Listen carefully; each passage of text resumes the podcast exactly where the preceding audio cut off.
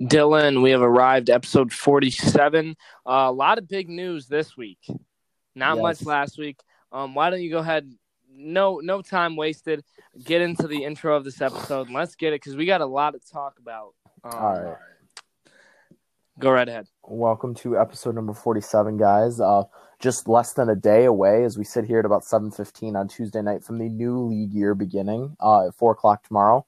Uh, but the free agency tampering window did open up at mon- Monday, yesterday at noon. So we've had a lot of free agents signing. Um, so we'll be talking about some of those. Uh, some we will go back to last week as guys like Aaron Jones and Shaq Barrett have re-signed with their teams. And we'll talk about a few uh, new faces and new places. And then we will talk about the other big news of the week. Drew Brees um, did call it a career after 20 seasons. We'll talk about his legacy and how we think he is going to make the Pro Football Hall of Fame one day. I believe he's going to be a first ballot. And then we'll close out the episode with top five edge rushers going into the 2021 draft class. But like you said, let's get right into it. Uh, let's talk about Drew Brees here, as he did announce um, via his kids. Um, kids put out a message on Instagram saying that he is going to retire, and uh, that's that's how it's going to go. So, what a career for number nine! Twenty seasons, fifteen in New Orleans, and five uh, with the San Diego Chargers, the team that originally did draft him out of Purdue. I um, I was watching the uh, NFL put out like I think it might have been top 50 or top 100 plays of Drew Brees' career, and I spent some time watching it. Uh, this you know this past week, um, after it was announced, they released it, and to see him in that Chargers uniform, there were very few plays on the top 50, obviously in that uniform, but it just felt weird. You know, a lot of times you can forget that he spent a lot of time, you know, uh, in San Diego the first 5 Mhm. seasons, half a decade. I mean, a lot longer in New Orleans, no doubt. And he made New Orleans. That's the thing about Drew Brees' legacy. Yep. Um, as we talk about Drew Brees, you know, um, I mean, I know you have a lot uh, listed here in terms of stats and accomplishments, and but even more than just numbers, I, I think his biggest impact is, is is like I always think of the Russell Wilsons. He was that shorter quarterback Mhm. for one of the first or the, one of the earliest I can remember in my mind to really have a great legacy like this. we don't have Russell Wilson and types like that if we don't have Drew Brees have the successful career that he did. Mm-hmm. Because, as you mentioned, he made the shorter quarterback. Mm-hmm. I don't see guys like Russell Wilson being around, or they may be around, but they're not having the impact that they are right now if it wasn't Yeah. for Brees. I mean, it's just amazing what the guy did. Uh, first ballot Hall of Famer for sure. Got to be one of the top five quarterbacks all time when all said and done. Mm-hmm. I mean, he's got 80,000 passing yards over his career, almost 600 touchdowns. He had only had 243 interceptions in his career. You Mm. do that quick math, he had doubled his touchdowns, almost two and a half times Mm-hmm. than to interceptions. I mean, still an amazing season. Only played 12 games last year after he had that, uh, what was that? That those broken 9, 11 broken ribs or whatever he Oh. ended up having in that Oh, hit that he took insane. against the 49ers Yeah. but he still comes back, leads them to a playoff win against the Bears. Uh, yeah, Yeah. granted the Bears, but it was a wild card win. It was a playoff win's a playoff win. Yep. 24 touchdowns, six interceptions, and almost threw for 3,000 yards this season, which is amazing. Especially because the amount of time you missed. And he was playing with more than that because uh, didn't he have something else wrong Yeah. along with the um, 11 Ribs. broken ribs or whatever it was? Didn't he have a shoulder issue or a punctured lung? I mean, It was insane. I mean, you go back to last season, the season before, he had the broken thumb. yep, yep. Um, Teddy Bridgewater comes- went six and zero in his place, and, and Yeah. that gave Teddy Bridgewater a huge contract in Carolina. yeah, a contract they now want to get out of. yeah, I wouldn't blame him, but um, it just shows how much the New Orleans Saints really did appreciate, and even his teammates appreciated him. I mean, Michael Thomas played through a lot this season Mhm. just to try to go get another chance for Drew Brees to win a ring. You- You look at all the accomplishments. You got the 80,000 passing yards. You got the almost 600 touchdowns, the four 5,000 yard seasons, the 240 touchdown seasons. He hit 70% completions in a season five times. But yet, the big thing for me, the one Super Bowl. Yeah. Yes, he went one for one, but they just never could build the teams around him to get him to the Super Bowl, you know, four, five, six, seven times like Brady has gone or yeah. Mahomes will go. I and mean, we do have to mention, I mean, the 20 you want to look at a span from like 2017 to 2019, you could argue 2020. The Mhm. Saints should have been in the Super Bowl. You think Oh, about the, the blown call against Miracle. the Rams, the Minneapolis Yep, the blown Miracle. call against the Rams. There's there's so many times in the playoffs they just blew it. yeah, and their they team lost. was They lost to the Vikings in twenty. That was the twenty twenty season in the Mhm. dome. They lost on that uh, overtime drive. yeah. It's just they had so many chances and they just would come short. And my thing it is is that Drew Brees never had the defense that he really needed to go out and win. You look at the defense that he had in what was that 2009, 2010 hmm when they ended up beating uh, Peyton and the Colts was they had a guy like Tracy Porter in the secondary. And they had guys on that edge and those linebackers that could get the job done. Jonathan Vilma was still there, I believe. Yeah. They just had pieces that, you know, you don't need seven or eight pieces like the Bucs had to win a Super Bowl. You just need one or two impact players, especially if that offense is good enough. And obviously that offense is good enough if Drew Brees is at the helm. Yeah. And I think I think it's a shame he only got one. Like you're Mhm. saying, they really never built a team around him except these last couple years. Yeah. where- he had Kamara, Michael Thomas. yeah. Obviously, the addition of Taysom Hill, I think, was huge. I don't see him as a quarterback, which I'm going to get down to his contract Yeah. extension that he signed hours after Brees retiring. I Yeah. think that's a huge mistake on the Saints' part. Oh, biggest mistake. Especially since they signed Jameis too again, Mhm. right? Another one. yeah, they signed him. They give him another one year. Yeah.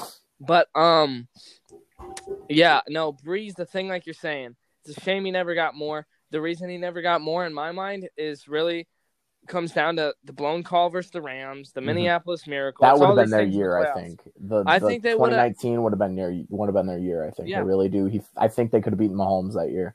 I think they could have as well. I Or I'm sorry, uh, they would have beaten Brady. Yeah, I think they had a really good shot. Um, multiple of these past seasons, and probably the closest they've been since they were last there and Drew Brees won Mhm. was that Rams call, like you're saying. But they had a lot of chances, couldn't get it done. But it's it doesn't really stain the legacy of Drew Brees other than No, it the doesn't. fact that it's only one ring. Mhm. It's not it's not like a stain. It's not to say Drew Brees couldn't have gotten it done. It's not like he went we- 0 for 2 or for 3. He went 1 for 1. We know you you get Drew Brees to the Super Bowl, he would have had a lot more than one. hmm Definitely. That's why it doesn't really stain the legacy for me.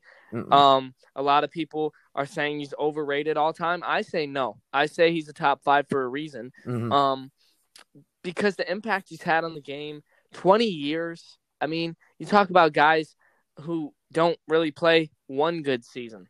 You know, they come into the league and they never really develop. Yeah. You, you look at a lot of these guys. JaMarcus Russell.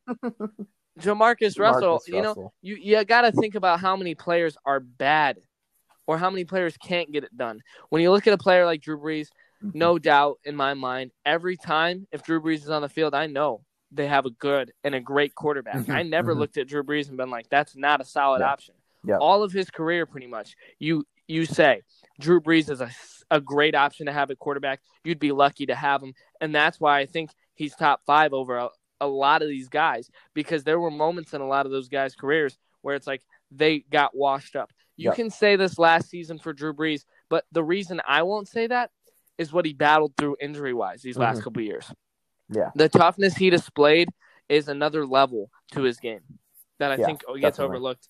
But I mean, we got a lot to talk about free agent wise as well. Like you I mean, before we Taysom move on to the free agency, I mean, I do want to talk about Taysom Hill, but obviously you mentioned Jameis Winston, one year contract, twelve million dollars. yeah, Uh, just to wrap up the wrap up a little bit about Drew Brees, um, 36 fourth quarter comebacks, 53 Mm. game winning drives. I Mm. mean, that's just incredible. You think of a guy like Aaron Rodgers, Tom Brady, Matthew Mhm. Stafford.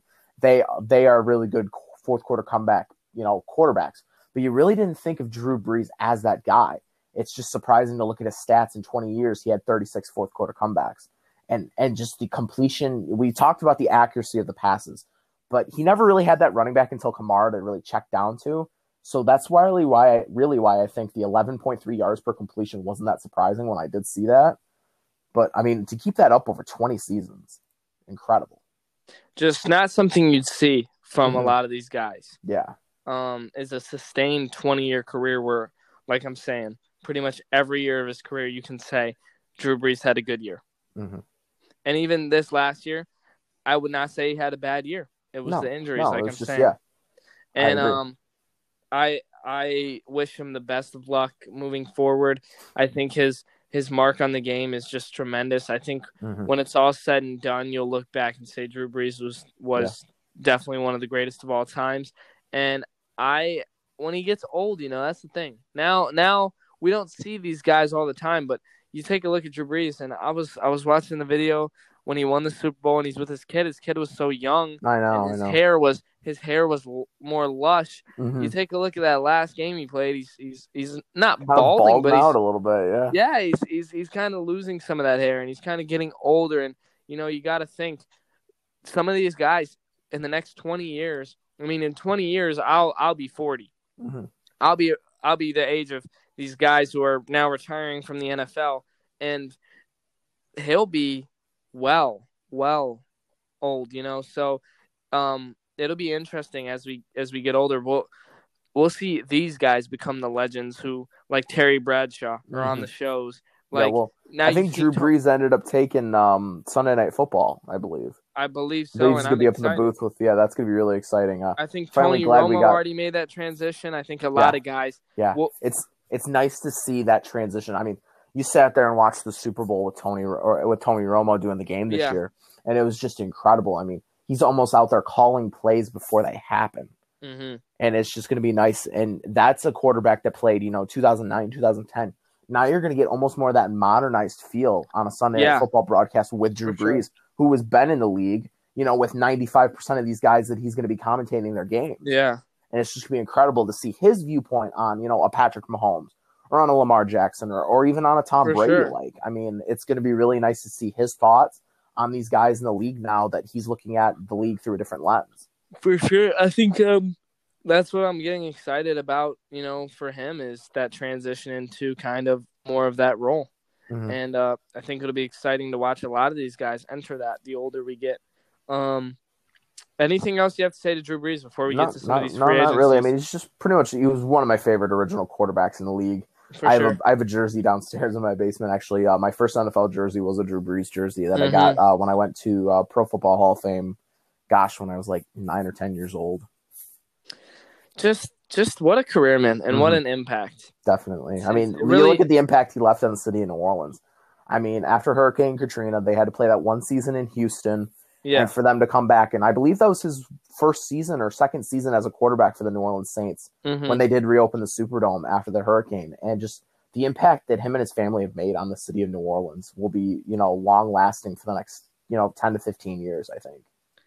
watching the Drew Brees highlights, um, I noticed three guys I really forgot about. One, one I didn't forget as much. Marquise Colston. Marquise Colston, yes, he was. he gets uh, he gets forgotten in history. he But does. two guys I forgot their names and I loved them coming up as a kid. Devery Henderson and Robert Meacham. Mm, yep. Those guys watching the highlights of Devery Henderson, it felt like almost every play. If it wasn't going to Colston, it was him. Uh-huh. He was he was a quick guy, but just watching that took me back, man. Took Yeah. me back You to forget about those guys. I mean, Pierre Thomas in the backfield, Pierre Reggie Thomas Bush is- when he was on the Saints. Pierre Thomas was probably his second best running back, I'd say, behind Kamara. Oh yeah, no, I think he was great. Mentioning you know Saints running backs, Mark Ingram signed a deal with the Texans, and I don't know how I feel about it because honestly, I think Mark Ingram's done. Yeah, I I, think- too. It, the Ravens showed me like Yeah, Tyrod one- Taylor, I believe, signed with the Texans as well. yes, yep. And Kobe that- Brissett that- to the Dolphins. I, I did see earlier A lot of today.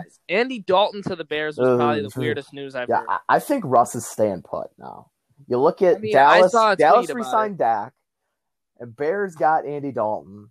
New Orleans. The only way he goes anywhere is to New Orleans now because obviously Brees is retired. But yet they gave Yeah. Taysom Hill hundred and forty million dollars Why? in four years Why, bro?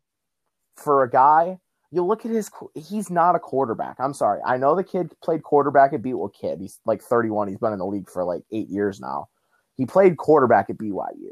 Okay, he transfers over to the New Orleans Saints. They draft him. You know, Uh, they got Brees as their guy for the next five six years. So we think, okay, we're gonna move this guy around. He's playing on the special teams. Then he starts res- revolving into a tight end role, and now he's pretty much just. They call him the Swiss Army knife. Okay, he is a Swiss Army knife, but do you really want him playing quarterback? You look at the performances that he had. The one pass that I think he threw this season was in that wild card game. They did that little double pass flea flicker, and the ball got knocked out, and I think it was a fumble, and they lost the ball, and that could have changed the game for the Bears. The Bears had a chance to win that game at that point. I would not want the keys to the shiny new car being handed to Taysom Hill. Not, not saying I want him handed to Jameis Winston either, but I would definitely pick Jameis Winston over Taysom Hill, which means any day of the week. The, hey, I mean, the Saints really aren't in a rebuild mode. They just lost Drew Brees. I don't think that results in a rebuild, throw two or three first round picks or somebody at um at Seattle and go get Russ. I I would Russ much rather. Russ doesn't want to say it, but I don't think Russ is happy in Seattle. He doesn't have Not the offensive all. line. They took away that amazing defense that he had. Not saying that that defense led them to those back-to-back Super Bowl appearances, but it was a big part of it. He, none of those guys are around anymore.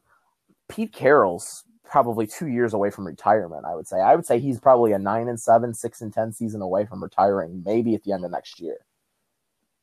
I just think it's time for the Seattle Seahawks to re- to reboot a little bit. They're losing Shaquill Griffin. Shaquill Griffin just signed with the Jacksonville Jaguars, which are like the New England Patriots of the AFC South now. I've seen they made a couple moves. They had the most cap space uh, coming into free agency. But just, you know, do a little bit of a revamp and get rid of Russell Wilson, get some draft capital. Maybe go sign, you know, maybe go draft a quarterback at the end of the first round and just see what you can do. I mean, I'm, I do not want the Seahawks to trade Russell Wilson. I just think it's it's got to be time, and I think New Orleans is the place. I think Russ wants to go. I saw the tweet is the Bears did actually reach out to oh, Seattle. Yeah, yeah, and made an offer. I'm assuming it has to do with Khalil Mack, maybe a package. Oh, I would want Khalil um, Mack if I were the Seahawks. And I would, I would definitely have done that though. Oh, I would um, have too.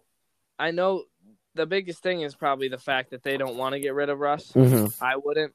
Um, it's going to be interesting to watch. Do we have another Aaron Rodgers McCarthy situation where it goes sour at the end of the tenure? Or you know, is, it, is, or is he going to go to the GM or the owner and say, "Hey, it's either me or Pete Carroll. You pick." It's like it's like what um Robert Kraft made Bill Belichick decide. Do you want Brady or do you want Garoppolo? Tom Brady could have been traded a couple years ago. Instead, it was Jimmy Garoppolo do you see Russ maybe making that move to the owner to the GM saying, "Hey, man, you know, I don't want I want to be here, but if it if I want to be here, you either pick me or Pete Carroll." Yeah, basically, I think that's we could see something like that.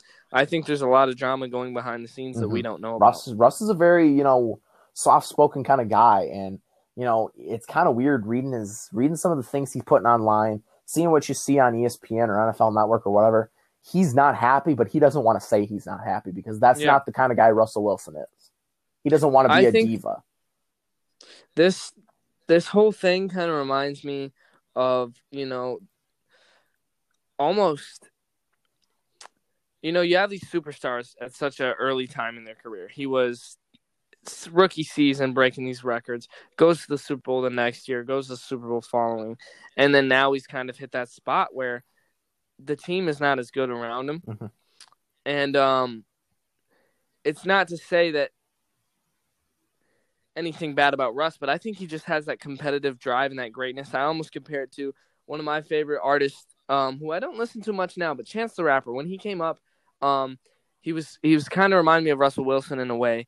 If if you look at it in terms of career wise, Russell comes up, he's this great young guy. And now we've come to this point in his career where that's there's no knock on Russ, but there's a knock on the level of the play is not the same. Chance had these great mixtapes, comes up, makes his album. It's not it's not that good, and all these articles blast him for it. Chance cannot take criticism. There's been so many articles related to the fact that Chance has had people fired because they spoke out against him. He's gone to war about it. It's almost in that situation where I feel like Russ is almost in the same way. It's where you have people now talking about Russell's play when really it comes down to the team is not as good around Russ. Mm-hmm. I feel like Russ is getting a lot more criticism than I think he deserves, and I think that's probably what really is ticking him off, is because I'm not gonna say I I, I really agree with the decisions the Seahawks have made over the years. Legion of Boom, they should have trained replacements. They should have invested in that, you know? And obviously those players got old, but when you look at the team they are now, they are like shades and and remnants of what they were. Mm-hmm. And Russ was one of those remnants that remained. And and I feel I almost try to put myself in that position. If I'm Russell, I'm almost like you're saying. I'm not going to say I'm upset because I I love this team. They gave me that opportunity, you know, but I'm upset at the direction it's been taken in. Mm-hmm. And and I feel like I've heard a lot of criticism against Russ in terms of um people are almost I, I saw people kind of bashing him. Yeah. For for wanting to leave. When it's like the team it's a team game. If the team is not good, why would you stay? Mm-hmm. You know what I mean? Mm-hmm. It's not fair to him for people to say he should stay. And I I think at first when I heard he wanted to leave, I wondered why, but when you look at it, uh, if you're Russell Wilson, do you want to stay in Seattle? Mm-mm. I wouldn't. No, I would want to be on the first plane out of there. Exactly, and I think that um, when I think about it like that, I really understand the predicament. It kind of sucks for him though, like you're saying. Cowboys have their solution, Bears have their solution. You look at the Saints; they're making a poor solution mm-hmm. to their problem yeah. with this Taysom Hill contract. You never know; wild card team could come out of this. I mean, you you, you never mm. know. I've seen crazier things happen. I mean, you look at do you think Tua is the solution in Miami? That's the first team I think about is the Miami Dolphins. I I don't think Tua is the guy. I, I was talking about today. Um, I just think he's inconsistent. Mm-hmm. I mean, Ryan Fitzpatrick had to carry. I wouldn't say necessarily carry them almost to a playoff spot, but they did win two games where Tua started and Fitzpatrick came in in the fourth quarter. Uh huh. And, and, he's not going to have that one. safety blanket next year because Fitzpatrick is probably going to be the new quarterback of the Washington football team. Yeah. After signing that one year deal. And you have that um now Jacoby Brissett's coming into Miami mm-hmm. too, right? Yeah. yeah. So now you have another competition, yeah. but Jacoby Brissett he, I like what he did when when Andrew Luck was out mm-hmm. with the Colts. Yeah, that's what he had to do. I mean, but he was thrown into an emergency role. He he did pretty good. Didn't he lead him to the playoffs? Yeah, I think he did really good that year actually. Uh-huh. But the thing about it was the Colts had a great defense or a great great team and a great scheme. Mm-hmm. But also Brissett was a lot younger than. Yeah. Brissett's more of a veteran guy. Uh-huh. Will that mean he's better or worse? Does the age make him worse or better? We haven't yeah. seen yet. This is going to be a test for him if he has to come be that veteran guy again. Will the age be what catches up to him or will the age be what provides more of a starter role, more mm-hmm. of a veteran role. And they also, I think that's gonna be they also do have the number three draft pick. Do you see them maybe maybe Miami goes and maybe it's a three three horse race at that quarterback position going into training camp. Maybe they go get involving three is tricky. Maybe they go get Zach Wilson. Maybe they go get you know insert quarterback. I mean, you you never know, man. Half of the top ten could be quarterbacks after trades and everything. Yeah, I see. I see at least five quarterbacks going at least the first 12 picks. Oh, yeah. Between no Trevor, Lance, Lance Fields, Jones, and I feel like I'm Wilson. and Wilson. I'm feeling I felt like I was forgetting somebody there. I think all those guys go because, in the top 12. I think you're spot on. Because there are teams that need quarterbacks. I mean, I, I wouldn't do it. I mean, if I were Russ, maybe to get a little bit of a jab into the Seahawks. I know the Seahawks wouldn't do this deal, but it looks like the Niners are getting ready to part ways with Jimmy Garoppolo. They're just they probably had mm-hmm. enough of him maybe Russ to the 49ers. Mm. I mean, great defense. Interesting. Great defense. You got George Kittle. You don't really have any guys really on the receiving end that I'm too thrilled about, but you have mm Mostert in the backfield. I believe you still have Brandon I You still have Jerick McKinnon, I believe, right? Yeah, I believe he's still there. But it, it would really be interesting to see Russ go to the 49ers. I think that would be a uh, It'd be a sneaky decision. Sure. Um, when you take a look at um these quarterbacks, I think there's no doubt they go top 10, top 12, like you're saying, five of them at least, because you think you got to think back. Carson Wentz went number two overall. Eagles traded up significantly. Mm-hmm. And they're still paying a lot of his contract, and he will not be wearing are. their team colors next year. I watched, uh, I mentioned Set the Edge maybe last week or before, but I watched YouTube video. He did a two part series where he kind of talked about the fall of the Eagles. I definitely recommend watching those two videos if you get the time. Um, but it talked about kind of Carson Wentz and kind of the stuff behind the scenes that we didn't hear about as much. One of the problems with what they what happened with Carson Wentz is they gave him a lot of power mm-hmm. in those last couple yeah. of years to call plays, change plays at the line. And when Doug Pederson wanted that power back because well, Carson Wentz was he kind of took on a superhero role mm-hmm. where he, he he thought his greatness was well, I mean, know, that one above. MVP season kind of did go, to, or should have been MVP season if he stayed healthy. Kind of went to his head a little yeah. bit. I think so. And I he started to believe that the risks he was taking were somehow like almost heroic. He started to view himself and I think what happened really is he wanted to be the hero and savior of Philly. Mhm. Be- but Nick Foles ended up being that role and I think that probably ticked him off because Little then bit, he he took on the command they they have now released articles that in his last two seasons he was basically uncoachable. He would not listen to any Oh, criticism really? and yeah, and so basically, uh, you I watched the video and I, wa- I I went and read these articles for myself, and basically that's really what happened behind the scenes with him and Doug Pederson. Is Doug Pederson when he came in, great coach. I still think he deserves a shot in the NFL, another shot in the NFL. Um, but what happened was he started giving a lot of control to Carson Wentz. Of you go to the play if you don't like the look, change the look Mhm. You don't like this. Well, Carson Wentz took that and just ran with it, but so much so you started to see his to- turnovers rise because he's calling these insane plays, making insane moves, and his athleticism. We got to wonder what what did those injuries really do to him. Mhm. We look back; he hasn't quite been the same since that MVP Oh, season. Athletic- nowhere near. as an ath- athletic talent, that was his biggest upside. Mhm. And the reason they drafted him because he was just a special, special guy at that quarterback position. Yeah. I, I went back and watched some of his college tape after I watched all this because I mean they, they were showing it kind of in the video, but it was just something It was. Um and you really didn't know how teams were going to react and draft him. So when the Eagles traded up to number two to get him, now you got a question though. Now that they've traded him to the Colts, how's it going to work? Because he's, if coaches in the Eagles are saying he's almost uncoachable these last couple years, how I know he's going back with Frank Reich, who was his guy, mm-hmm. and Frank Philly. Reich wasn't around for those two years. He was already in Indianapolis at that point. Yeah. so so do we go back to that MVP kind of Wentz? May, yeah, where maybe he, maybe he's hopefully more coachable than we're hearing about, and he can he can kind of get his game back refined, mm-hmm. or are we gonna have a show where he goes? Think back to like To when he went to the Eagles, Oh my and, gosh. and he was with Donovan. Think about that drama. so much. We got to think. There's there's there's a lot of drama in the league. It's a business. yeah, it is more than just a We're game. seeing it. Yeah, So I think free agency wise, what I'm I'm learning to look at is how are things gonna mesh. Mhm. A lot of a lot of signees, a lot of things. A couple guys re-signed, which which we kind of did a segment re-sign tag last week, and a couple of the guys ended up re-signing. Namely, you know, Shaq Barrett we mentioned, Aaron Jones we mentioned, um, we mentioned also um, what's his face, Matthew Judon.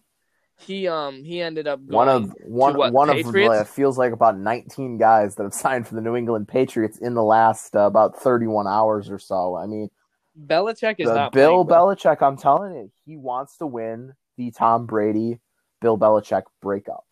He saw, and everybody, all the Patriots players, all the Patriots fans, Patriots organization, they saw Tom Brady, their savior for 20 seasons, win a Yeah. ring with another team, and that gave the Patriots organization, and especially Bill Belichick, fuel and motivation to go out and do whatever they possibly can to, you never know, maybe see Tom Brady in the Super Bowl next year or two years down the road in his final season, as he did.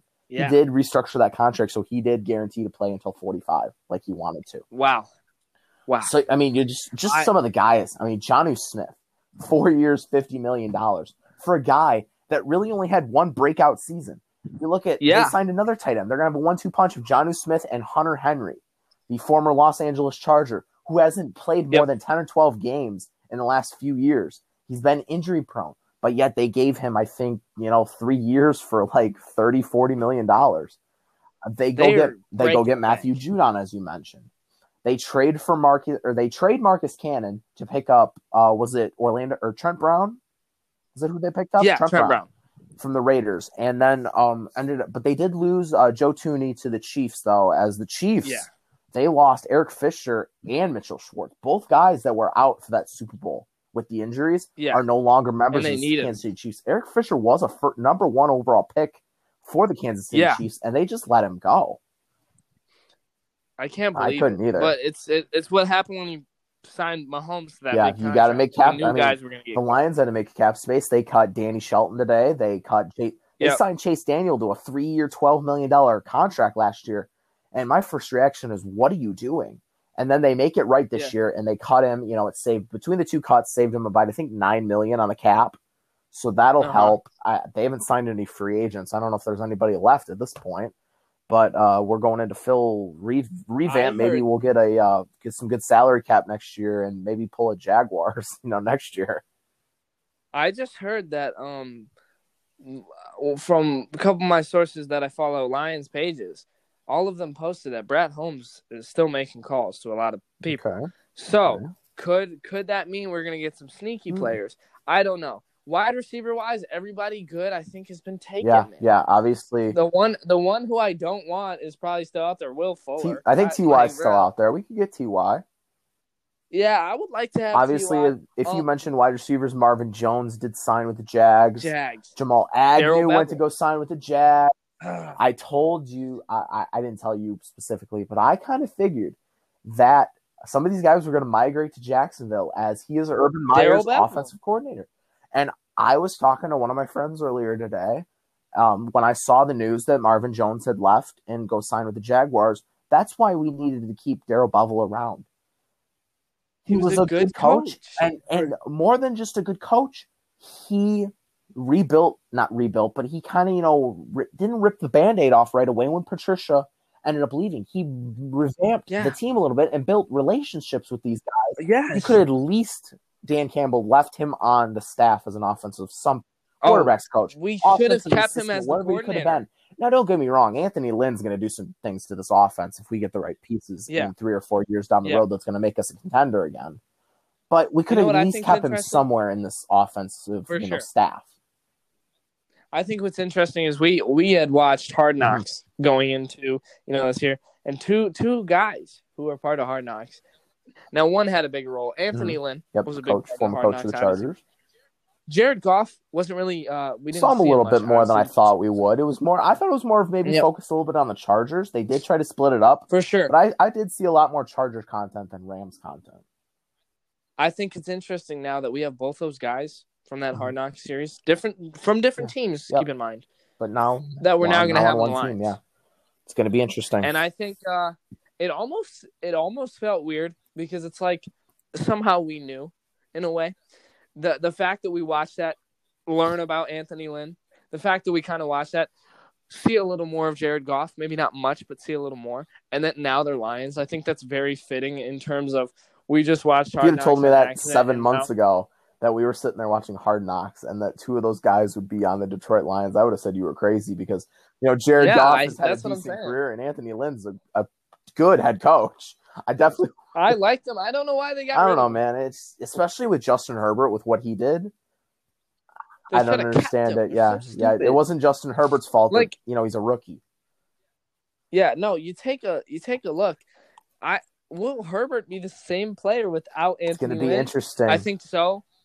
Um, but how much of that is attributed to the fact and the style of Mhm. Anthony Lynn's coaching? Because he didn't tell Herbert till it was the last second that he's starting. I think that almost was a perfect was. move because by not telling him, you had him ready the Mhm. whole time. You never. you always want to have your when he was backup ready. that that's experience. that's a huge thing. Yeah. I think. So you always want to have that backup I- ready because if it's an injury or if it's a last second, you know, Yeah. oh, you know, we broke Tyrod Taylor's ribs or you know, Yeah. something like that. But Tyrod Taylor getting that money uh, one year. yeah, right, I, to w- the I wouldn't, I wouldn't blame him for wanting to leave the Chargers after what they did his ribs. I, No, get as far away as you can from that yeah, medic. definitely. Um, what if it comes out that that medic got signed by the Texans too? Like, oh gosh. Um, but yeah, a couple more guys to New England, like you mentioned, Jonnu Smith, um, Nelson Agholor. We have to mention. Yes, I feel like the yes. drop kick. Nelson Drop kick. Agholor. He had a great year. I'm He not did. even gonna lie. Great year for the season on Raiders. Raiders. Kind of disappointed Uh, the Raiders let him go. I mean, Yeah, it, but up the big thing. when Ruggs was injured. when I think it now, Nelson Agholor, man, I, the the moment I heard he got signed to the Pats, for some reason I couldn't picture him in any other jersey but a Patriots. I know he played for the Eagles and he was the drop king and he Raiders, but for some reason it's just so fitting in my mind. When I think- It, it kind of feels right. It kind of I mean, he's a broken kind of receiver, and he goes to you know New England, where Bill Belichick is built Yeah. on fixing you know bad players because of his systems and his schemes that he runs there. I think it's a match made in And heaven. picking up Jalen Um, Mills, also re- another former Eagle. Oh yeah, So uh, Matt, and yeah, Matt. Patricia's uh, revamped defense. Uh, he's not the defensive coordinator, but he will be a defensive assistant. So He's yeah, so it'd be interesting to see if it's maybe the end of Matt Patricia's career as a coach, or if he just wasn't built to be a head coach. I don't think he was built at all to be a head coach. Honestly, I don't think he's built He's at all to be. to be anything coach more than a guy that just sits on his couch and eats food. I think what's so weird is how much like hate I have for Matt Patricia. It's like I know him personally. It's all. It almost feels like he st- he came over, babysat my dog, and like beat the beat my dog like Michael Mhm. Vick style, and like Or destroyed fed my, my house. fed my dog some you know nasty food and he threw up all over Yeah. the place or something. Gave yeah. him a whole bag of chocolate chips, and now said. And I walk in the door. He he hands me my keys and goes, "Look, man, I'm sorry. You're gonna have to take him to the hospital. He's not Yeah. doing too good." But it's it's it's like he did something personally against me, like stabbed Mhm. my family Yeah. member or something. That's that's the level of anger I have when I think about Matt Patricia and what he did to the Lions organization. set us back three or four years on a rebuild, I think. Dude, I rob he robbed us of great Matthew Mhm. Yeah. Stafford years. Because and you look the at last the, you look ones at we the got. decline that Matthew Stafford had when Matt Patricia was the head coach.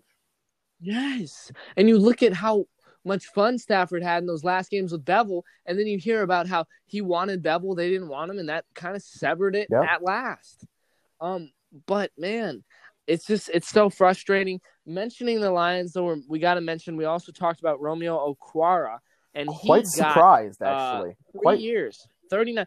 I am I am so I'm really excited, but it surprised me a little bit. I saw I saw it from Adam Schefter. It said uh, Romeo Okwara signs a three-year, thirty-nine million dollar deal with, and I was expecting you know another team, and then I saw Detroit Lions, and, and I almost had to look at it twice because I did, when I they did not put the tag on him last week, I thought, oh well, there goes Mhm. another great defensive, you know, edge rusher for the Detroit Lions.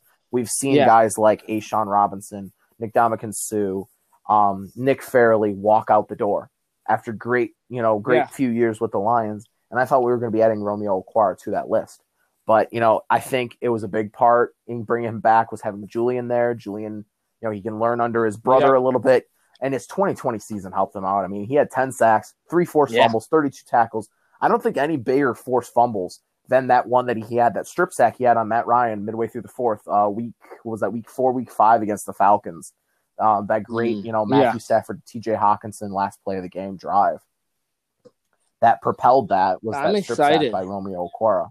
Yeah, I, and I think back to that in my living room, how excited Mhm. that play made me, and really one of the only great makes plays me we had. makes me remember of when I actually year. had hope for this team when we were two and two, and then Yes. we ended up winning like two more games the rest of the season, three more games maybe. oh my gosh, what an awful year. Um, and we can listen back to the pod when I said the Lions were going to Yeah, go eleven. I knew I knew that wasn't going to happen. I, I never had that much. I don't think I've ever had that much so optimism for this team. I think ten and six is about as high I, as uh, I've ever went. I just thought 2020 was the year of the bazaar, and the Lions had a chance to be a part of that While we're bazaar. on, uh, But instead, Yeah. it was the Bucs. It was the Bucs who bizarrely went and Tom Brady at 43 Shaq Barrett had another. and proved that he is the best quarterback in the. NFL. Like, like he at 43, he was able to beat Mahomes, and everyone all season goes, Mahomes is top of your list. I, I'm not gonna say talent wise, Mahomes is definitely Mhm. still number one, but bruh, put some respect on Brady's Yeah. name, even at 43, and now until Can't probably the greatness. is No matter if you like him, you hate him, you're you're on the fence. You just can't deny the greatness of him. I mean, For sure. It's looking like the Bucs are going to run Shaq it back. Barrett. We mentioned Shaq Mhm. Barrett. He resigned. I've heard that they are all in discussions. The uh, Sue Fournette and JPP, they're all represented by the same agent.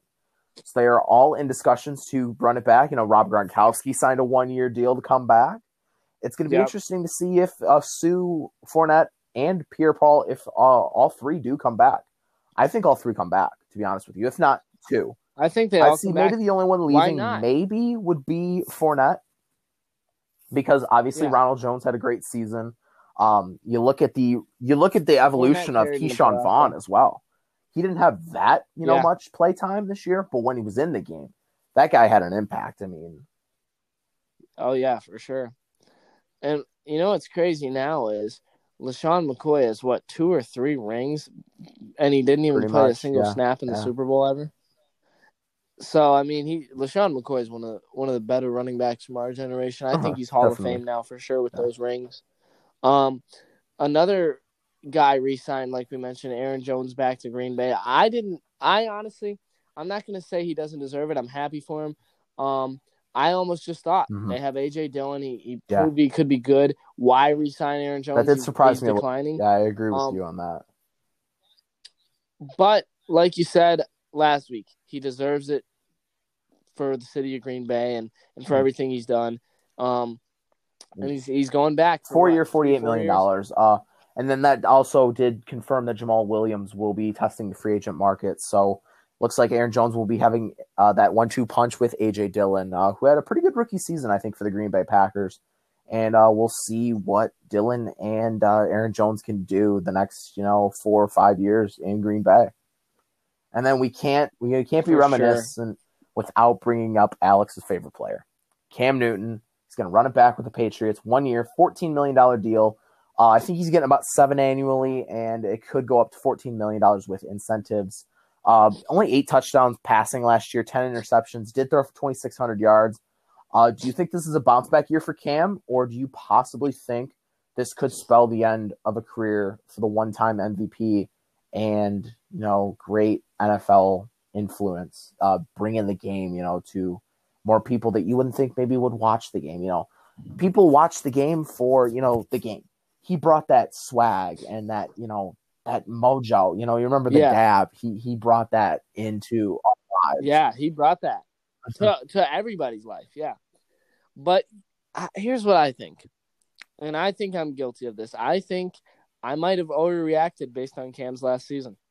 I think I said he was probably done. I I, I think I probably said he didn't Mhm. deserve a shot in the NFL.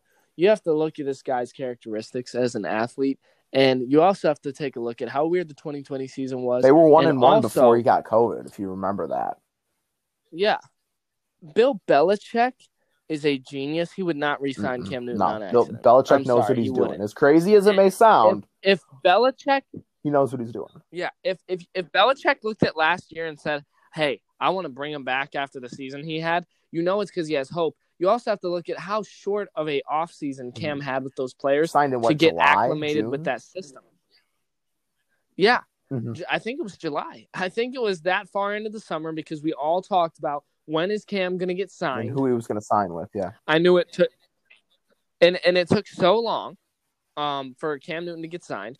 I think if Cam Newton has a great year this year, that this comeback player of the year is going to be an interesting race with Dak Prescott, Cam Newton, um, a lot of guys who just had down years. And and I think we could be talking about Cam Newton in that discussion. And the reason is he's getting a full off season. They're bringing in a lot of weapons. Cam had Yeah. no weapons last year. Uh, they haven't re-signed James White, Rex Burkhead, Julian Edelman. I'm not sure what's happening with him. I Uh, believe he is, yeah. back on the roster. I I think that they're making all the right moves on Mm-hmm. offense and defense. That's the thing. New England has had the best offseason free agent wise because uh, they spread the signings offensively Mm-hmm. and defensively. If you look at like the Bengals, for instance, their biggest need is line. All they've done is like replace a few guys who are leaving on defense, which is kind of dumb. Just re-sign those guys because their defense was a good Mm-hmm. defense at the end of the year. The Bengals, just re-sign some of those guys. It's like New England is addressing all the needs they are. They are Yeah. breaking the bank definitely. keep in mind. But they are they are they are not messing around in terms of, you know, Mhm. spreading the love And you between do- offense and defense. you do also have got- to remember they had eight opt outs this year, yeah. Yeah. and most of those were on the defensive side of the ball, I believe, with guys like Dante Hightower. For sure. And you got Dante you got to see guys like I believe, was the notable one. oh yeah, he opted out. But you got to Mhm. look like J.C. Mhm. Jackson had a great year. Obviously, He's you got back, probably, right? I would say right now, the best one-on-one corner in the game is Stephon Gilmore. Oh yeah. I mean, he he he, he Mm-mm. didn't get No, enough no. love He had, this he last kind of a down season, the season before was great. still, I would say is probably one of the best, if not the best, one-on-one corners in the league. For sure. I think um great great and severely mm-hmm. underrated all time. I'm not saying they're going to win the AFC East. Don't get me wrong. Josh Allen, Stefon Diggs, that defense mm-hmm. that they're building, especially that secondary core, Micah Hyde, Jordan, yeah. Jordan Poyer, Tre'Davious White. We talked about them a lot during the season this year. I don't think. I think they can sneak into that nine and seven, maybe get that you know new seven seed, maybe an eight seed. I do. I have heard yeah. They're trying to expand the playoffs again. They're trying to get eight seeds. They're trying to get eight. They're trying to get oh seventeen game gosh. seasons trying to get as much out of these players as they can for the you know rich, greedy, billion dollar owners of this league, money wise. But um, yeah, I I could see the Patriots sneaking in just based on the free agent moves that they've made. They're not the best players, but they have the potential in Belichick's system to really make a huge impact. Yeah, and obviously with you mentioning and the opt out, they're building well. one of the better rosters. Yeah, all around what they're building is is going to be maybe not the players themselves are anything special. It's the culture. It's what they're building is really special there. Yep. And it'll be exciting to see. Um, moving on though to our final segment here. Um, as we had a lot of free agency news, mm-hmm. we're probably going to get a lot week, more yeah. in the next coming week, just because it's now fully going to be four is when the new league year starts. So you know maybe that maybe that Russell Wilson trade happens tomorrow. Maybe we we would definitely we would if, if we get Watson. a Watson or a Wilson trade, we'll have to do like an emergency pod tomorrow or Thursday, oh, whenever yeah, no whenever happens. We'll, we'll have to do like a quick 20, on uh, what you know what happened. Yeah, for sure. I think that's something that mm-hmm. big news. But uh, moving on to our final segment of today, we have our top five edge rushers in the class. Um, I honestly really like the talent in this in this edge rush class. not not obviously our um, best. This isn't, as as we mentioned with the defensive no. defensive lineman. This is not the class for defensive players. This is definitely a solely no. offensive it's, draft. It's, but mm-hmm, it's a lot yeah, of potential yeah. in the defensive players. You're not going to have a plug and play week one starting lineup kind of a guy you have you have two or three. There's no guy like Chase Young. When you break down the positions, I'd say in the whole defense, you got two or three guys plug and play right away. But there are some yeah. guys, especially in our probably number threes, fours, and fives, that if you give them a year or two in the perfect scheme, they can be an NFL starter. Oh yeah, I um I think a lot of these players just on defense, like we're saying, have potential and good qualities. None of them I'm gonna be like, wow, these players are so good. Um, but I think we're just shifting to the offensive league yep. as as NFL. Yep. Everyone wants everybody to wants to score. Who, everybody wants, wants to score fifty defense? points a game, not you know get eleven sacks and you know you have your defense average ten yeah. points allowed a game. That those days are long gone. I think. It's transitioning it's more into a college kind of uh, um, game. Oh yeah, for sure. Um, which is why I think as we get um, further and further into the NFL, we'll see real uh, defensive talent be more mm-hmm. of a rare thing and something yep. you really look for um, and want. Uh, top five edge rushers. Number five, I have Joseph Ossai out of Texas. Um, 6'4, 253. But one thing I liked about his game, he's got really good leverage, which is really what one of the main things you're looking for off that edge. Um, the thing and the reason I have him at five a lot of people had him really high on some lists. Um, he's just kind of cookie cutter. He's not that unique. He's he's a generic model edge rush guy. And like I'm saying, some people I think have him a little too high, a lot too low, where you see him maybe like 10 on a list. But as much as I want to say he's mid, I, I like him as an NFL starter one day moving into the future, you know? Um, I think he has the potential and the right, um, just the right fit for for what the NFL is looking for. 6'4", 253, a generic kind of guy, like I said, but generic mm-hmm. does not mean bad. I think that's that's generic. You know, he's kind of a prototype guy. He's kind of the guy you'd want to f- fit into the spot. I think you would probably serve best as a depth player, but like I said, potential wise, he has the potential to be a starter one day. You never know. The thing about him though, he's just not that genetic freak um, that some of these guys are, and and that some of these teams look for. Uh, who do you have? All right, and my number five, five spot, uh, Quincy Roche, Miami. Uh, will not be the last Miami player that I will be talking about in this top five. Uh, 6'2", 243 pounds. Uh, spent four years at college, but in two different places. Uh, he spent three years, the first three years of his career at uh, Temple University in Philadelphia, uh, who play at Lincoln Financial Field, uh, home of the Eagles. So he does have some experience on uh, NFL turf, let's put it that way. And then moved to the U for his senior season. pretty good career, 182 total tackles, 54 for a loss, and 30 and a half sacks in his four seasons between Temple and Miami. his best season was his last year in Temple, though. 49 total tackles, 19 for a loss, 13 sacks, five pass defenses, two forced fumbles, or uh, pardon me, a forced fumble and two fumble recoveries. It's almost like watching when I was watching his highlights yesterday, almost like watching Chase Young again when he was at Ohio State, just how dominant he was, especially in his days at Temple. So quick off the line, you know, beating guys, beating double teams, beating single blocks in like a second and a half it was like getting to the quarterback in an instant. Uh, not going to say 100% like Chase Young, but it kind of reminded me a little bit of watching Chase Young when he was at Ohio State. And that's the thing about this class for me. I don't see anyone who's just a legitimate Chase Young. I think players mm-hmm. remind me of a lot of potential and to become a guy like that, you know? I think this season was weird for college too, so I it's kind of hard to judge this class defensively. My number four is Rashad Weaver. Um, I could have put him at five. I went back and forth. I had him at five. He's from Pittsburgh, 6'4, 264. But I just think a lot of his game translates to the NFL because, I mean, you got to think one of the most important things mm-hmm. is your hands as an edge rusher. And he has some of the better hand counters where his technique is the best part of his game. Um, and overall, he's one of the safest players he's not controversial where you know he's you think maybe he has the capacity to be good, but he might be bad. It's not like you're really taking a risk at Rashad Weaver. That's why I kind of like his game, um, and that's why I think a team might draft him second round. Um, and I have a second round grade on him, but I think that edge rush wise, like I'm saying, one of the safest players you could draft mm-hmm. out of the entire class. Pittsburgh, uh, um, uh, you said right? Pittsburgh. You you know another famous yeah, Pittsburgh Pitts, Panther, uh, Aaron Donald.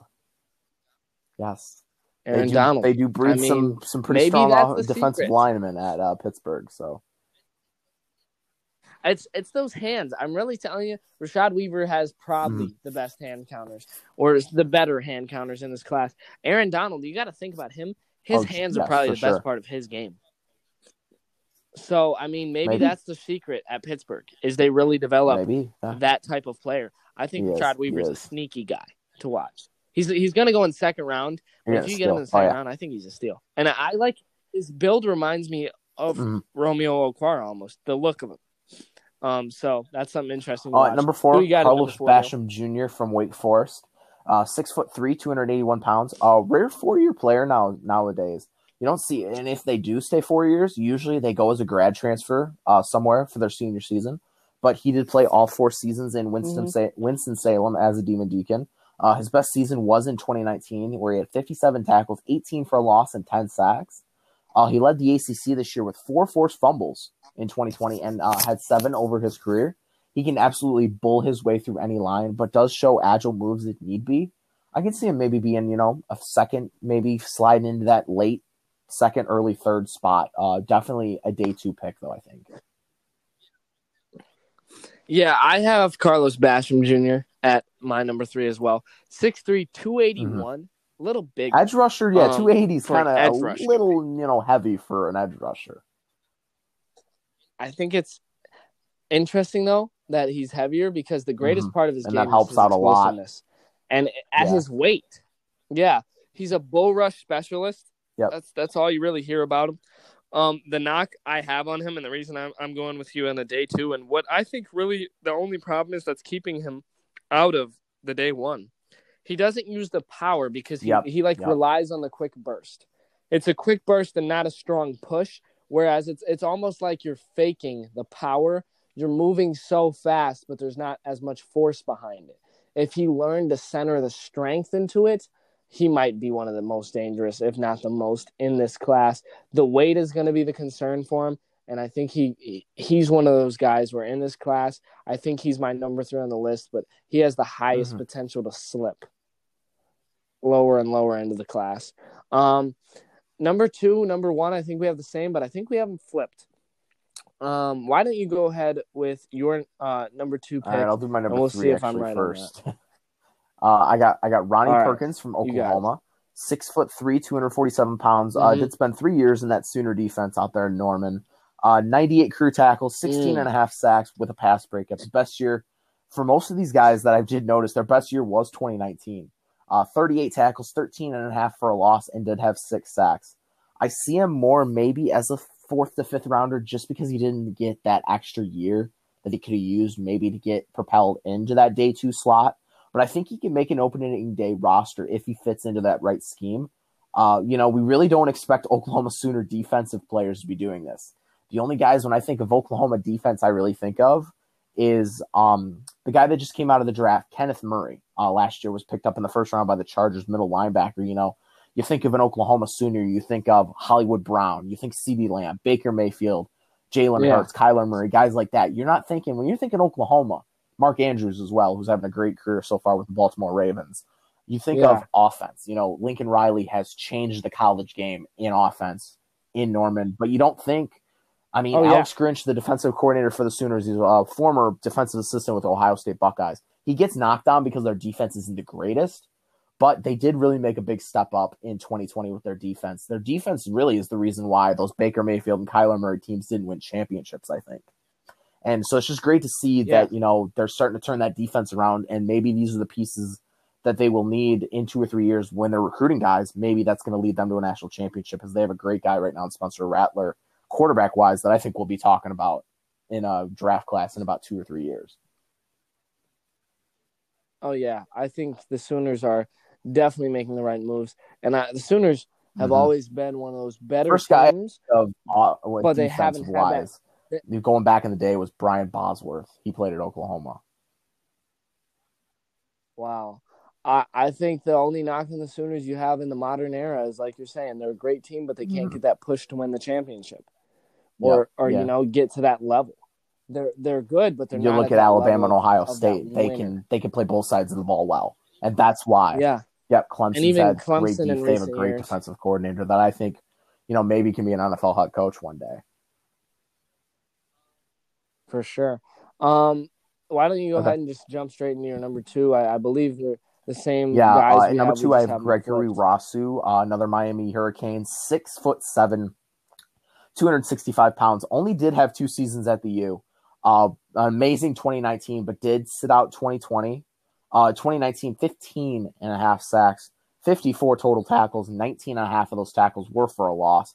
He's going to be a huge addition to the team who picks him up.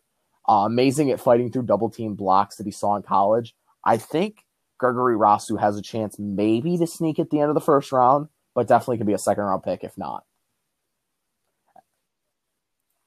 I think um, you're spot on. I think at number two, Okay, I have Jason who you Owe. have at number one, Jayson Oweh, Owe or whatever. Mhm. Um, Penn State They they can turn out some defensive really players good as well. offensively. We're gonna talk about the one We'll talk about him next week with linebackers, Parsons, yeah. probably next week, right? Um, but this dude, 6'5", 257, great speed, and I feel like I'm noticing as the years go by, just the more emphasis Yes, on yes. a quick edge rush, rather than maybe the physical. Michael Strahan's we had in OCU past. those are You- of the past, I think. You go back to like, um, who did the Lions have? Um, when we he was the white dude when we were coming up. I know who you're Um, talking about. I can't think of the I guy's name. I can see his his face. Yes. Kyle Vanden. Oh, Kyle Vanden. Bosch. You think about those guys; they have pretty much whittled out of the game. Uh, you look at a picture of, of, of the way he was built. He was just Mhm. a physical, like a mass. I think of Jared. I think Um, of Jared Allen too. not really we a talk about guys speed like that. Yes, those those guys were all of that mold. I think that Mhm. mold has gone away in the NFL. Not not to say those guys can't exist, but I'm seeing slimmer Guys, guys. maybe getting into the weight room a little bit more than, than others. Yes. Not not necessarily a guy who has Mhm. that old man truck strength like like the guys of past. I'm noticing that speed is becoming the most important part of the edge rush. I think he fits the mold of the modern edge rush. I think he's going to be a good NFL player. If not ready day one or, you know, year one, I think by year two, he's a guy Yeah. other teams are going to have to scheme for because I think he's just going to be dangerous. Um, I think he's he's he's going to be a guy to watch and develop as we might be talking about him, like a Romeo Okwara, where it's like, okay, last season he had ten sacks, we need to re-sign him. You wouldn't want this guy to walk or tag. You know, whoever Mhm. gets him is going to get a good player. Um, and moving on from me at number one, I'll mention him since you just briefly did. Gregory, uh, you know, whatever his last name is, Miami, Florida. I don't, I don't know. Six seven though. That's the most enticing part about him and why I put him at number one. 265, Mhm. six seven, and just a beast. The size, um, he's just insane. And the big thing about his game is he dominates. He's hard to deal with if you're um, double teaming him. Like you said, he can break through those. He's really a guy you have to commit to stopping. I think he's going to be phenomenal in the NFL, if not like one of the greatest of of our, you know, new era. I think he's going to be one of those guys who you're like, oh, that's a good player. You're not going to knock on him. I think I think he's going to be a guy that you don't want to go against, and Mhm. I I think he's he's ready to eat. Miami, they They had a lot heck of of a defense. Looking back at the guys we talked about with line and edge rushers, I- they I don't know how they didn't win the ACC championship. I mean, they did play Clemson pretty tough. They were probably the No. team that played Clemson the toughest Yeah. behind Notre Dame, I would say, in the ACC this year. But I would say if they would have had a full, you know, full 12 game season, they could have probably been one of the sneakier teams in college football this year. Just and they had uh, D'Eriq King at quarterback, sure. who we'll be talking about, I think, next year in the next year's draft class. The ACC is going to have some some good quarterbacks coming out in the next year's draft class. You've heard me mention on a couple episodes Sam Howell from North Carolina. I don't know if you've gotten around to his highlights yet, but if if you do get some free have time, check him out. Sam Howell, North Carolina, he's probably going to be the first quarterback off the board next year. I think. That's the thing you got to think about as Lions fans is the rebuild is scary, right? But it's Mm-mm. not. No, and it's this not going to be happen a quick overnight. Keep in mind, but there's there's a lot of college guys coming up who, like you're saying, we're already mentioning a year before. Check them out next year's draft class, and that's the thing. I mean, the talent I feel is just getting better and better offensively, um, and I feel like college is churning out a lot of NFL ready players. You saw the NFL receivers who came out this year. You saw Justin Herbert light up the league in his rookie season. I mean, it's not to say every class is going to be great, but I think there's there's a lot of potential in the upcoming classes for a lot of players who, as a Lions fan, not I at all. mind getting. But uh, I think that's gonna almost wrap us up as you're gonna talk about your number one, and then I think we Yep. hit all the marks we we really had to today. If you want to give your number one, and then All right. cl- almost close this out. Well, as I, we mentioned, uh, Jayson really segment. Penn State, number one. Alex is number two, 6'5", 257 out of uh, Penn State. Three years for the Nittany Lions in State College. 20 games played in his time there. Uh, 63 total tackles with seven sacks in his career. Did really underrated run stuffer, I thought, watching some of his highlights. And he does have that speed and strength that is now a deadly sure. combo, as you mentioned in the pros. I think he's he's. Mhm. yeah, I kept yeah. The more I flip-flopping sat here, the two more I thought I I, think should they're have went both the order really good. did. Just because Rousseau is just he's so strong. Yeah, and you know just six seven That's two what I'm saying. sixty five is just incredible to think about. I mean, that's got to be Aaron Donald's got to be somewhere in that somewhere. Maybe uh, probably a little bit more on the weight side Oh, than yeah. two sixty five, but uh, it's almost like an Aaron Donald Yeah. build. And you know, if he is half of what Aaron Donald is right Yeah. now, this guy's gonna have a, a gonna be making some some money. I think in the league for uh, you know ten to fifteen years down the line. Oh, no doubt. Some of these players, like I'm saying, you look at them and you're just like, You just wish you could hit the fast forward They're button to like four years from like- now and see where these guys are and, and what they've done Yeah. already. for sure. And that's the hardest Nope. thing about Yeah. you can't really always predict. I, I, going back, you would have said Johnny Manziel Well, would have yeah, been yeah, a great player in the NFL. Yeah, now he's uh, He now he's playing in that. Uh, have you heard about that fan controlled football that they're doing? yeah, Bob Menery, Josh Bob Gordon caught the game winner, and they and and bruh, Josh Gordon Yeah. ended up catching the game winning. But I've heard I've heard he some NFL players marijuana. are uh, part owners of that team. Are those teams? Uh, Richard Sherman has a part in a Oh, yeah. team. Austin Ekeler has a part in a team. It does, yeah. that- you never know. Some of those guys of could be going to the NFL. You never know. Maybe getting a second chance. Yeah, I don't think Josh Maybe not Gordon. Johnny Josh Manziel. Gordon's got to be on chance number what seven? Josh Gordon's on No, I chance number think he eight. got Is he even eligible again. for the league right now? Jeez, Yeah, I think he's got to be reinstated. That guy, I love when Josh he for the though. Seahawks last he year, he had a good game or two, and it was like, oh well, he got suspended again. Nope, there he goes. Bro, I just think back Could you imagine if they had the him right Browns. Now? were so if he wouldn't have had any of this Gordon- issue, they would have had him, Odell, Bro. Jarvis, Hunt, Baker, Chubb. I I don't know why, but I am so willing to make the case that Josh Gordon it would have been like top three, top four Stayed receiver of drugs. all time had he played his career. Had he stayed off the drugs, I'm willing to make a case that Josh Gordon was one of the best wide receiver talents we have ever seen. You you think about that stretch of games he had where it was like three straight 200 Unfortunately, you just don't see. You wouldn't see anybody games. do that nowadays. There's just so many receivers. I mean, Josh Gordon was the guy in Cleveland at that time. So many teams have Yeah. two, three, four weapons I- where I guys aren't going to get 200 yards unless they get like you know two 70 yard catches.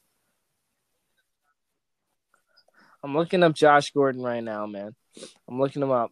Man, what a talent! Where do you go to school at? He's only 29. If I'm the Lions, Where's Josh Gordon? the Lions might. Josh hey, Gordon go to school? think about it. It's it's Detroit. Hang on. Uh, Josh Gordon. Bay- Uh, Baylor University, the University of Utah. So he was at Baylor from 2009 to 2011. So Yeah. he, he would have played Wow, with RG3. I tried to search him on on uh, Google. And Yeah. we were talking. We were talking about Baylor. Flash and I typed Gordon, in bro. Josh Baylor instead of Josh Gordon. Wow, it's like Dak is better than Prescott.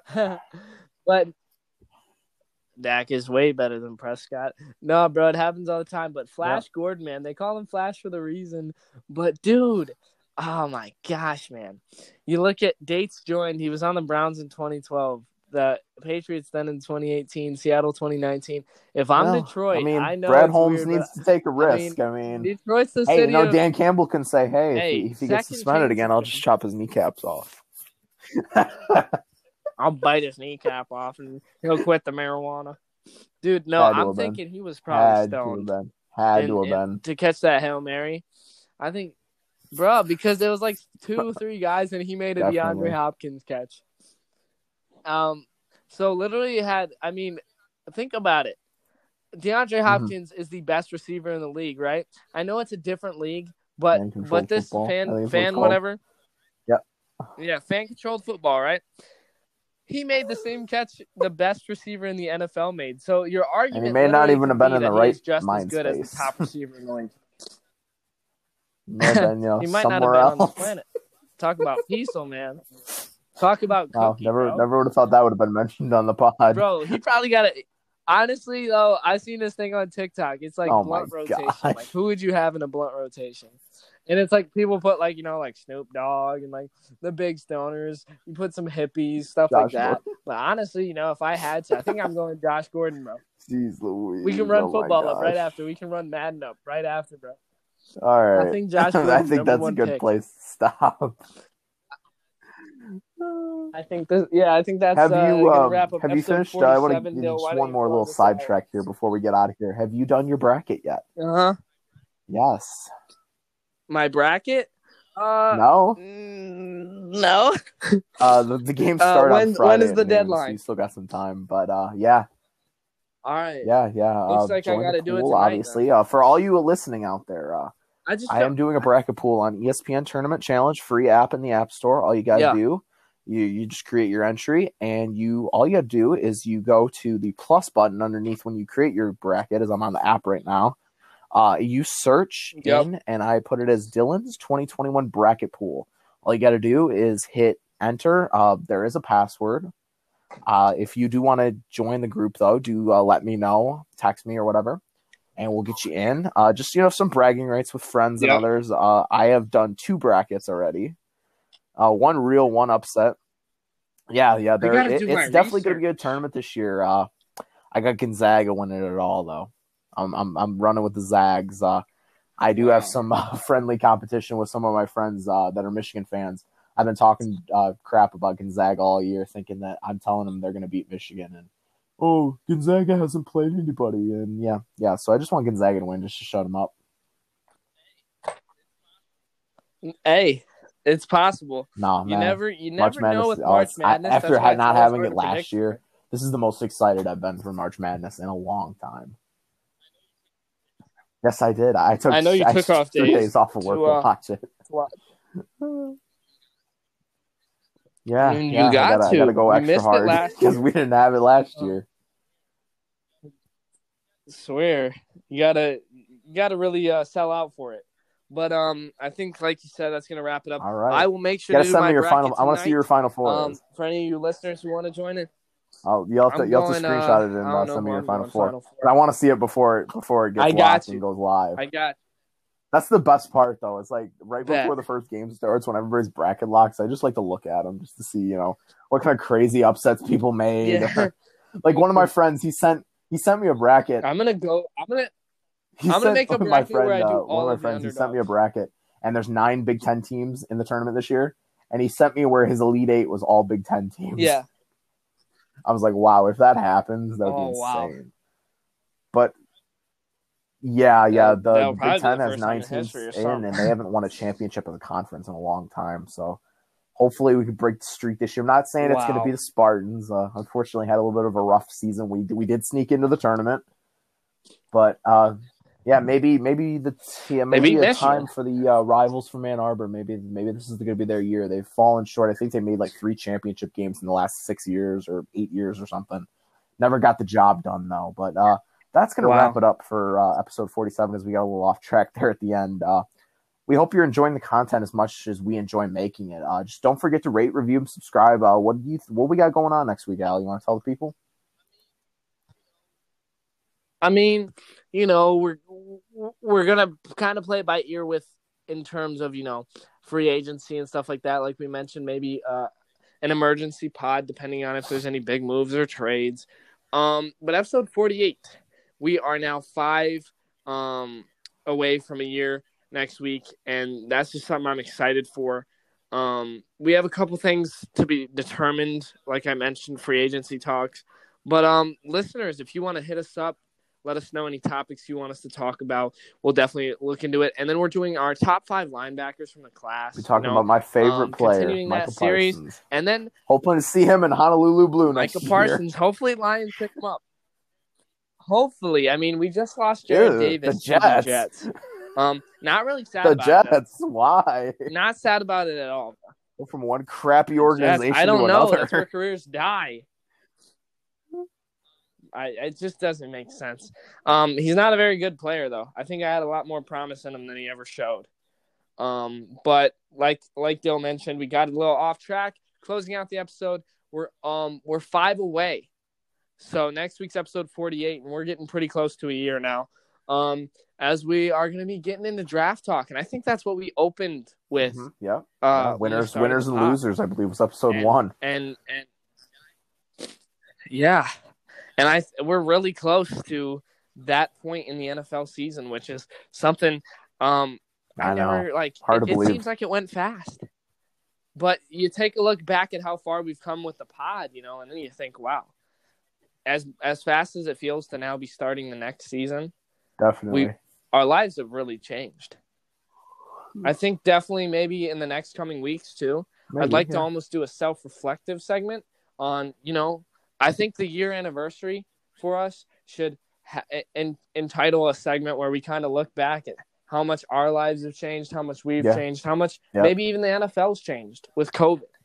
Um, and I think that will probably be what we do for our one year uh, anniversary. That being said, guys, take care, continue to stay safe, and um, we hope again that you're enjoying this content.